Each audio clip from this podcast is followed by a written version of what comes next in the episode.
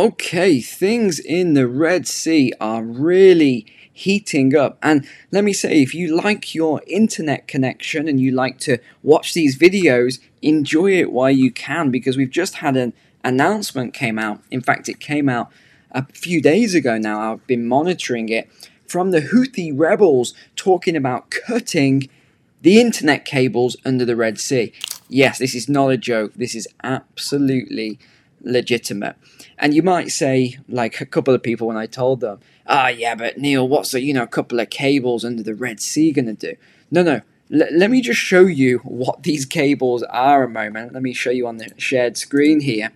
This is the AAE 1 cable that connects Asia, Africa, and Europe. So this is a pretty, pretty serious thing. And the other thing I've been hearing this week is all these commentators, they've got a lot to say on it. They've got every expert going, coming in to talk about this and how it's just not possible. These guys, you know, running around, you know, in the Middle East, in the desert, they, they haven't got any equipment. They can't they can't do this. Well, theoretically, I want to tell you how this could be possible. I'm not saying it's likely, but I am saying that it, it is possible.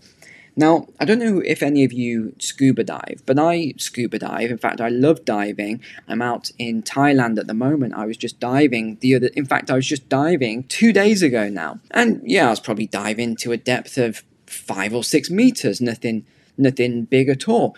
However, I have dived to about 35 meters in my life before, which is actually pretty deep if you don't know much about diving. 35 meters is, is pretty deep. But I wanted to look up what the world record is, and it is 332 meters. This is with this is a normal man scuba diving, 332 meters. However, it took him about 10 years to train for this. You can't just dive to that level overnight. It took him a decade to train. It probably took him 10 to 12 hours to come back up because you've got to decompress as you come up. So the point I'm making is, although it's not probable to be able to do this and to cut these cables, all of these experts are talking nonsense saying it's not possible to do it. It actually is possible. They could do it. Have they got the equipment? Have they got the experience? Probably not, I would say. But I just wanted to put that point across first and foremost because this is what you always hear these people saying, oh, it's impossible, it could never happen. Actually, it could happen. Now, the other thing they're not talking about is that these groups do, cont- do have explosive devices. Do they have depth charges? I have no idea, but could they get them especially if they are backed by Iran with all these weapons that they're getting, yeah, they, they actually could get these charges. That's another way that it could be done. So if you don't know what I'm talking about here, just uh, last week in one of the Houthi Telegram groups, there was a map published with all the cables, all the different uh, locations of the cables, how on earth they got the information, I don't know. It doesn't really say how they got this, but they've got all these locations and all this maps and everything else about where all of these cables are. And they have threatened that unless the UK, US stop attacking them and Israel calls a ceasefire, unless these things happen, that they are going to cut this cable. Now, there's actually a lot of these cables. I've got the information here. There's 15 cables that cross Egypt between the Mediterranean and the Red Sea, handles between 17 and 30%, so between 17% and 30% of the world's population's internet traffic. No, that's not a typo, that is absolutely correct. Between 17% and 30% of the world's internet traffic goes through these cables. That's 1.3 billion to 2.3 billion people could be affected if these cables were cut. And these are all the countries that are connected Hong Kong, Vietnam, Cambodia, Thailand, Malaysia, Singapore, then onwards to Myanmar, India, Pakistan, Oman, UAE, Qatar, Yemen, Djibouti, Saudi Arabia, East, Italy, Italy, France, etc. And although the experts are saying these cables are at thousands of meters down and everything else, I've been reading more about this. The Red Sea has an average depth of 490 meters. Certainly, no one could dive to that depth. I'm, I'm pretty certain of that. And they don't have submarines and things like this, so that's unlikely to happen. But some of these cables are actually only lying at about 100 meters. And you might say, well, you know, Neil, what's the implications of this? Well, it would be absolutely catastrophic.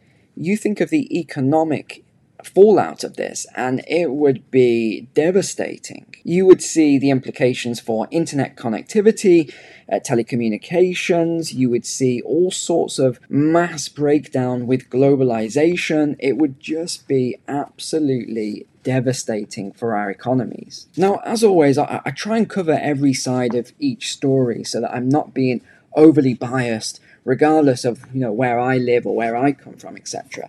And and I want to talk about this statement that I read earlier today, which I thought was quite bizarre. So, of course, the Houthis saying that they're going to do this because the US and UK keep attacking them and they're opposed to what's happening in, in Gaza, etc.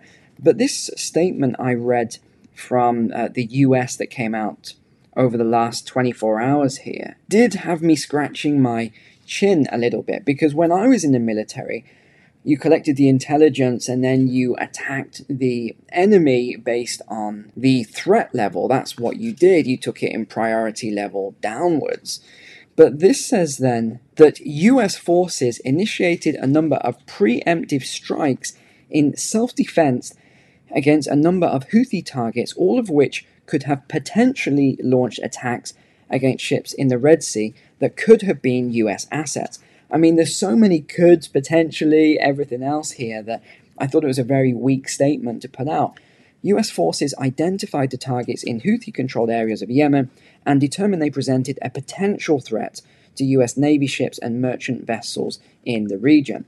Well, that is interesting. And then there was a statement from Mohammed Abdul Salam, who is the spokesman for the Houthis, and he said, Previously, we were only targeting Israeli ships However, we now consider all US and UK ships also as legitimate targets. So, thanks a lot, I would say, there to the UK government getting heavily involved in this because now the UK ships and UK citizens and UK targets um, have also been pulled into this. And I also think it's pretty weird that the US would put out such weak statements saying, you know, we found these targets and we thought that potentially they could you know be a risk and that potentially they could have weapons there so these are the ones we we went after now of course we've also had all of this escalation over the last few days and this was after those three US servicemen were killed. And in response to that, the US took out 65 targets. Now, to bring you up to date, then, this is the container journeys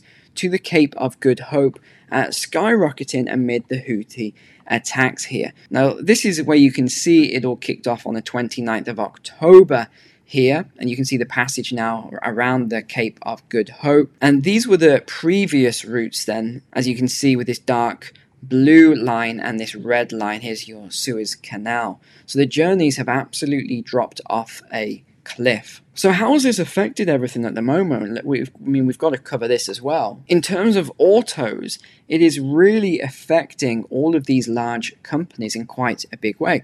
Geely, Michelin, Suzuki, Tesla, Volvo, they're all saying that they've been negatively affected.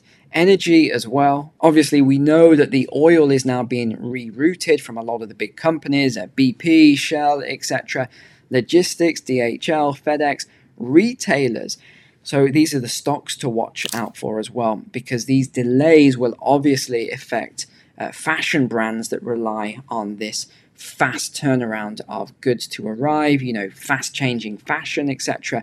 So all of these brands are being affected as well. So this is having a big impact already. The US uh, just backtracked as well and said uh, they admitted it did not give Iraq notice of these strikes after all. Now, the US originally said that it, it let Iraq know it was going to be making these strikes. Iraq have said that uh, the US have invaded their territory and dropped bombs on their territory.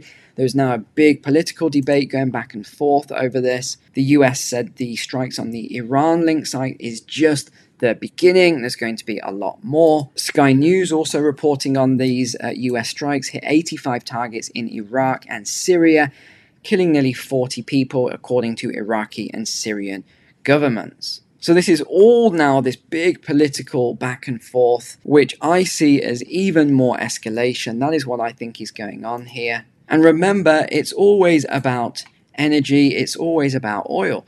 Uh, at one point, I want to mention on this though in a moment. In fact, no, let's just talk about it now. A lot of commentators are saying that the US is making a lot of these strikes and they're trying to create a new war in the Middle East because of oil, because the US doesn't have a lot of oil, and you know these other countries they control the oil, etc., etc. Although there is some truth to that, there's actually a lot more than this than meets the eye. The US has huge reserves of oil. I mean, huge. If you look at the exports at the moment, I think it was last week, the US exported more oil than any other country, or at least it produced more oil by the barrel than any other country in the world last week. And you may not know this if you're an American, because why Biden and everybody else, the administration, uh, in front of the cameras saying that, you know, net zero, we're destroying all these you know, polluters, getting rid of all the oil and the natural gas, and we're stopping it all and we're doing all this. That's what they're saying on camera, but behind closed doors, the oil is just ramping up. Uh, massively. Why do you think the oil dropped to $78 a barrel? You heard on the media that it's because the sanctions are working against Russia and Iran and all these other countries, and they, they're feeling the pain so much that they just gave in and that's why the price dropped down. That's absolute nonsense. That's not what happened at all. The US is ramping up oil production. And that's not all the US is doing at the moment. Let me just show you this last story I wanted to pull up for you. And this is from The Guardian. US military is stockpiling supplies in Australia in readiness for any confrontation with China. Now, again, I was listening to a, a commentator just the other day talking about how it would be complete annihilation if China invades Taiwan because the US would send all of their troops over and everything else, and you know, it was going on and on about this. Actually, if you look at it from an economical and a military perspective, and you look at some of what some of what the tacticians are saying about this, it's not quite that cut and dry. You have China and Taiwan. You have the US on the other side of the world. Logistically, it's not going to be as easy as a lot of these tacticians are saying if there's this big confrontation, which they keep talking up every day. It's as if they want this to happen. It's as if they want to have you know these these commentators and the media it's as if they want all of this to happen it's like the UK with all the conscription news letting everyone know oh, this is coming, this is coming, we need to prepare for this. Remember, none of these things ever just happen by coincidence or by chance.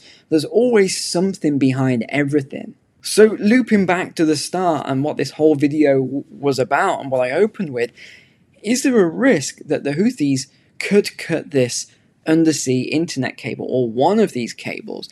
And in my opinion, I'm going to go against what all these experts are saying, which is absolutely no way.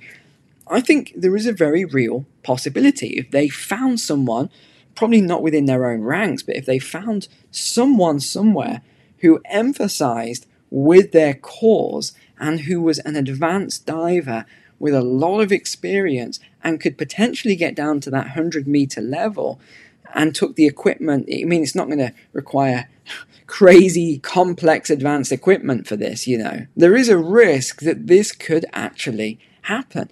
Do I think it will happen? Probably not, it's very unlikely, but I'm, I'm saying it is possible.